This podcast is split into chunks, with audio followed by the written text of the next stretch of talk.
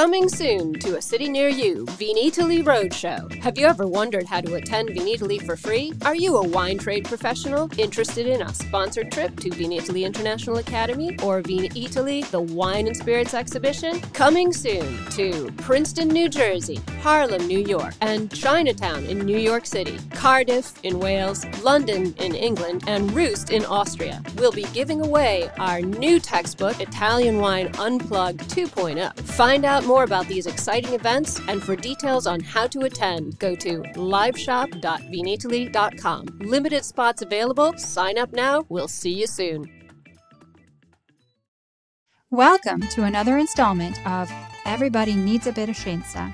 Today's episode is part 5, the final part of this seminar series held at Taormina Gourmet in October 2022. This is one of Italy's key enogastronomic events, held annually in Sicily. Here, the professore talks about his new research and genetic modification and the future of wine in Italy. Ma vede, eh, siamo in un periodo molto fortunato da questo punto di vista, perché in questo periodo, dove la comunicazione è fatta in modo diverso dal passato, dove l'industria non ha più il controllo della comunicazione, ma ciascuno può fare comunicazione purtroppo non sempre corretta, a quel punto noi abbiamo la possibilità di entrare nella piccola produzione, nelle piccole produzioni, ma entrare nel senso non tanto di aiutare a fare un vino diverso, più buono, ma di mettere in contatto quella produzione con il consumatore che prima non c'era.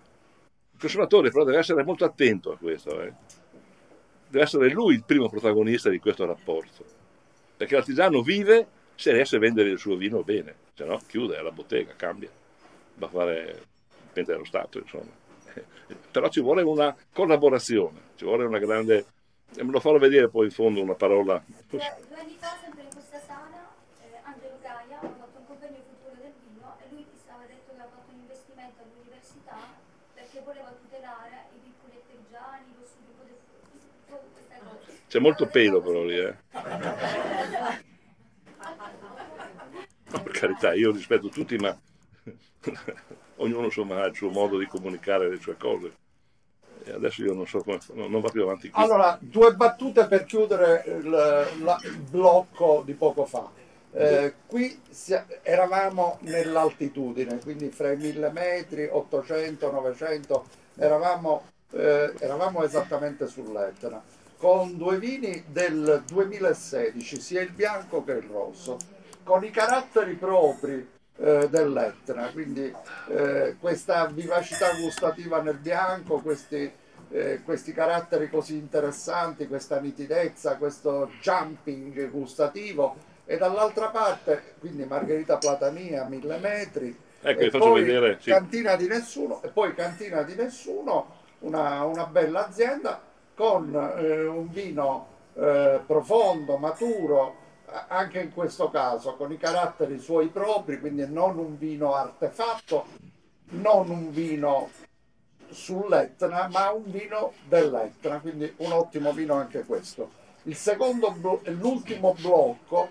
eh, riguarda i vini in anfora, quindi il ricordo di quella che sarebbe stata la patria del vino, e cioè eh, la Georgia o quell'area lì. Carbonio 14, le mie ultime notizie erano eh, che siamo 5-6 mila anni eh, prima di Cristo, però eh, non, è- non si era neanche sicuri di questa cosa. Non so se lei ha eh, degli aggiornamenti. Ma adesso è una bellissima storia che devo dire è stata eh, scoperta proprio non tanto con l'analisi del, del- del DNA in sé, insomma, ma con dei marcatori eh, legati al- all'acido tartarico, perché l'indicatore più efficace per capire la storia di un, l'origine di un vino eh, è l'acido tartarico. Non abbiamo DNA in, una, in un'anfora,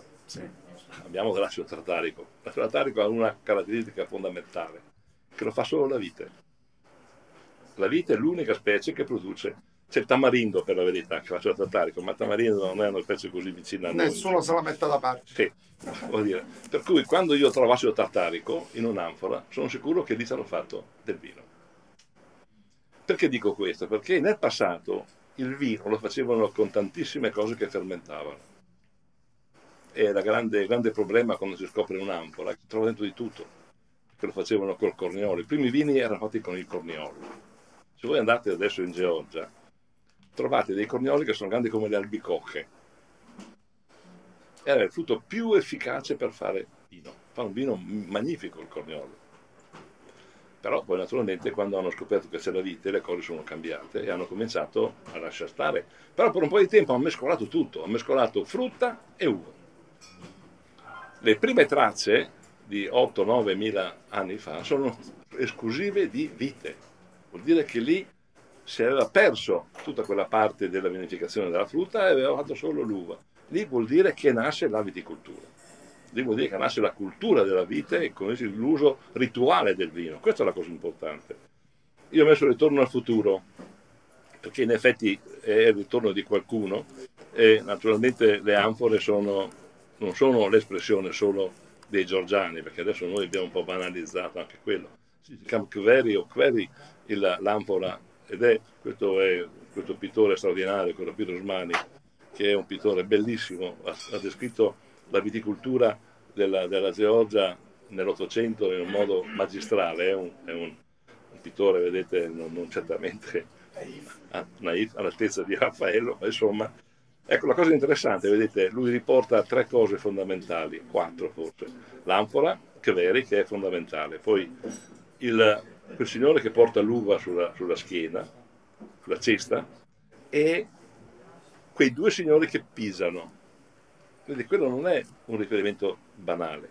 Pensate che in Georgia il, il contenitore in cui pigiavano l'uva era fatto da un legno di nocciolo. Nocciolo, dite voi. Il, il, il, nocciolo, il Corylus eh, eh, ispanico, perché si chiamava Iberia, no? la, la, la, Georgia, eh, sono delle piante enormi. E, ed è la nostra eh, navassa che viene usata in una padana per pigiare l'uva per pulire il maiale. Are you enjoying this podcast? There is so much more high quality wine content available from Mama Jumbo Shrimp. Check out our new wine study maps or books on Italian wine, including Italian Wine Unplugged and much, much more. Just visit our website, mamajumboshrimp.com. Now, back to the show. il maiale viene tosato, viene tolta la, la, la, il pelo sulla cotica con acqua calda bollente nelle navasse, che è una vasca grande così, profonda un mezzo metro, ed è la stessa identica che c'è in Georgia. Sembra che l'abbiano copiata eh, i georgiani e i, i viticoltori. Questo è un esempio che ho fotografato io tanti anni fa di, una, eh, di come vi, eh, le, le, cantine in Georgia sono nel cortile della casa non dentro, eh. le, le, le, anfore sono interrate, perché interravano le anfore per un motivo molto semplice, a parte perché sono molto fragili e hanno bisogno di una spinta esterna molto forte perché non sono come le anfore romane, idolia, che sono molto più spesse. L'anfora eh, georgiana è finissima, è 2 mm, 3 mm, è come, è, è come un, un, vaso della Magna Grecia, come tipo di stile e aveva bisogno di essere poi nascosta quando arrivavano gli uomini dall'est. Coprivano tutto con la terra, se no portavano via tutto il vino e il vino rimaneva coperto. Le, le anfore moderne non sono cambiate, eh? Le cantine non sono cambiate. Questa è una cantina attuale in Cachezia. Cachezia è la parte più orientale verso l'Azerbaijan, fanno solo vini bianchi. Questo è il modo con il quale fanno le follature in Cachezia questa è l'evoluzione della forma, c'è questa forma d'uovo esterna, eccetera. Beh, ognuno... Questi sono i due vini che sono a confronto, uno è un Trebbiano, Abruzzo, eh, e l'altro è Zever, si chiama, ma Zever perché anche quello ha un significato simbolico, perché Sever è il nome che viene dato in Trentino ai contenitori per la fermentazione del vino fatto di larice. Allora non c'è assonanza fra Zever e Ceveri. E Ceveri. Vedete che c'è qualche parola georgiana che è nella nostra cultura. Bevete perché io fra quattro minuti butto fuori il professore. E, quindi l'ho e vedete, e questi sono i vitigni. Quindi Questo è e Trebbiano e solo. l'altro sono tre vitigni giorgiani. Goruli, Misvane, Chichivi e Raxitelli. Ce ne sono anche degli altri più piccoli, ma questi qua sono i tre fondamentali. La cosa interessante è che questo vino, che ho fatto con un gruppo di miei studenti in una tesi di laurea, l'abbiamo messo dentro così, proprio come una cosa un po' curiosa. Eh, l'allevo è stato bocciato, ha dovuto ripetere. No, questo è del 2000, La eh, sessione. 2015. Eh, ha fatto sei mesi di maturazione sulle bucce, perché come fanno loro, fanno sei mesi di maturazione i giorgiani. eh.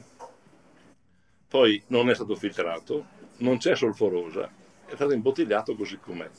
La cosa interessante è questo colore, perché il Racazzitelli, adesso lì è chiaro, ha sempre queste nuance un po' più scure, più particolari. eh. Poi non c'è solforosa, ragazzi, questo è assolutamente senza nessuna protezione all'ossidazione. Però quello che è interessante è che c'è questo richiamo ai vini ossidativi. Ecco, voi dovete pensare che il nostro passato è stato fatto da vini ossidativi. Era l'unico modo che avevano per essere conservati ed essere trasportati. Abbiamo perso noi il gusto del vino ossidativo, lo abbiamo nello sherry, lo abbiamo nella Malvasia di Bosa, lo abbiamo nella, nella Vernaccia di Santa di, di- di Sarda, eh, eccetera. Però quelli era lo stile del vino, non avevamo altri vini noi eh, fino al- al- all'introduzione della tecnologia enologica e alla scoperta di Pasteur dei lieviti. Perché è stato Pasteur a cambiare tutto il modo di fare enologia. Prima di allora, metà dell'Ottocento, tutti i vini erano così. Questo era il modello del vino. Questi sono vini eterni, non hanno, eh, non hanno fine, perché tutto il materiale che era ossidabile è stato ossidato. Lo tappo. Ah, naturalmente, è la stessa storia. eh. Allora, l'ultima cosa, Due minuti apro. no, l'ultima, rapidissimo. Eh, io metto verso una nuova viticoltura, il vino affronta la transizione ambientalista, ambientale e, e- e climatica, ma soprattutto vorrei quella frase lì in fondo, prosperitate pubbliche augente. Cosa vuol dire? È il motto dell'Accademia dei Zorgofili. In sostanza, quella è la frase cruciale.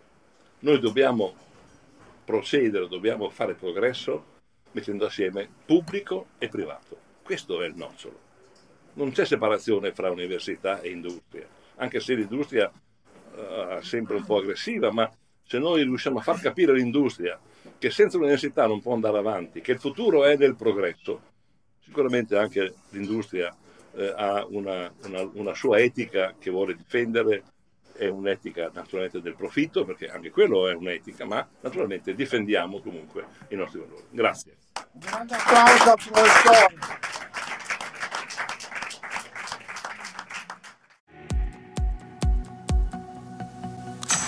Listen to the Italian Wine Podcast wherever you get your podcasts. We're on SoundCloud, Apple Podcasts, Spotify, Himalaya FM, and more. Don't forget to subscribe and rate the show. If you enjoy listening, please consider donating through ItalianWinePodcast.com. Any amount helps cover equipment, production, and publication costs. Until next time, chin chin.